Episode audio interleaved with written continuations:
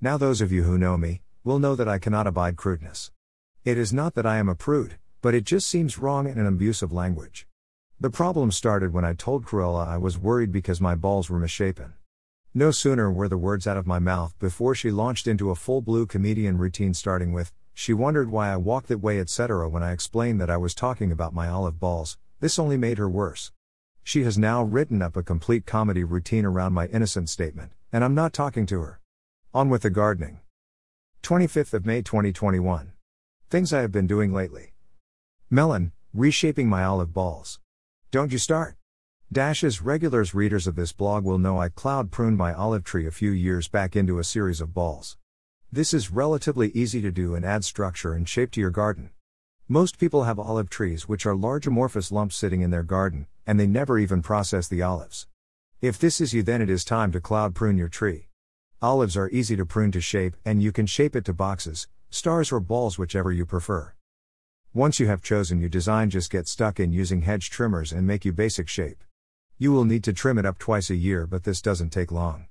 The first photo below shows my misshapen balls, stop it. Whilst the second and third shows my newly pruned balls, right that enough, I'm leaving this topic. Click on each photo for a larger view. I lay on my back under the tree to bring you this photo, now that is what you call dedication. Cherry blossom, cutting back daisies. By now the first flush of flowers on all types of daises, margarites, Osteospermum etc. should be finished. Now is the time when you should prune off the seed heads and reshape them so that they will keep flowering. If you have a lot of these, it can be a time-consuming process. So whilst you have your hedge trimmer out reshaping your you-know-whats, then just run it over the daisies. This looks brutal at first, but I promise you they will grow back as good as ever. The first photo below shows a bed of Osteospermums that are more or less spent. The second photo shows them brutally cut back. In the words of Arnie, they'll be back. Click on each photo for a larger view. Dinner, feeding plants. Now that summer is about to get into its stride, don't forget to feed your plants. And just as people don't all like the same food, the same is true for plants. Your citrus trees need a weekly feed at the moment with specialist citrus food. Similarly, your non-citrus fruiting trees and plants need a different type of food. Your lawn, if you have one, needs to be fed at least 3 times over the growing season.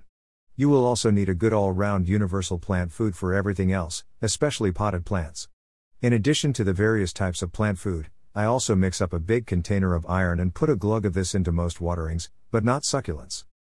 The first photo below shows some of my different types of plant food, together with mixed iron feed.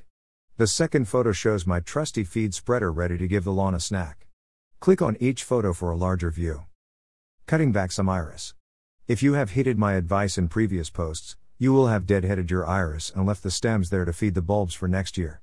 I know this can look a little untidy, but you get your rewards next year. By now some of your iris stands should be ready for cutting back, but not all of them.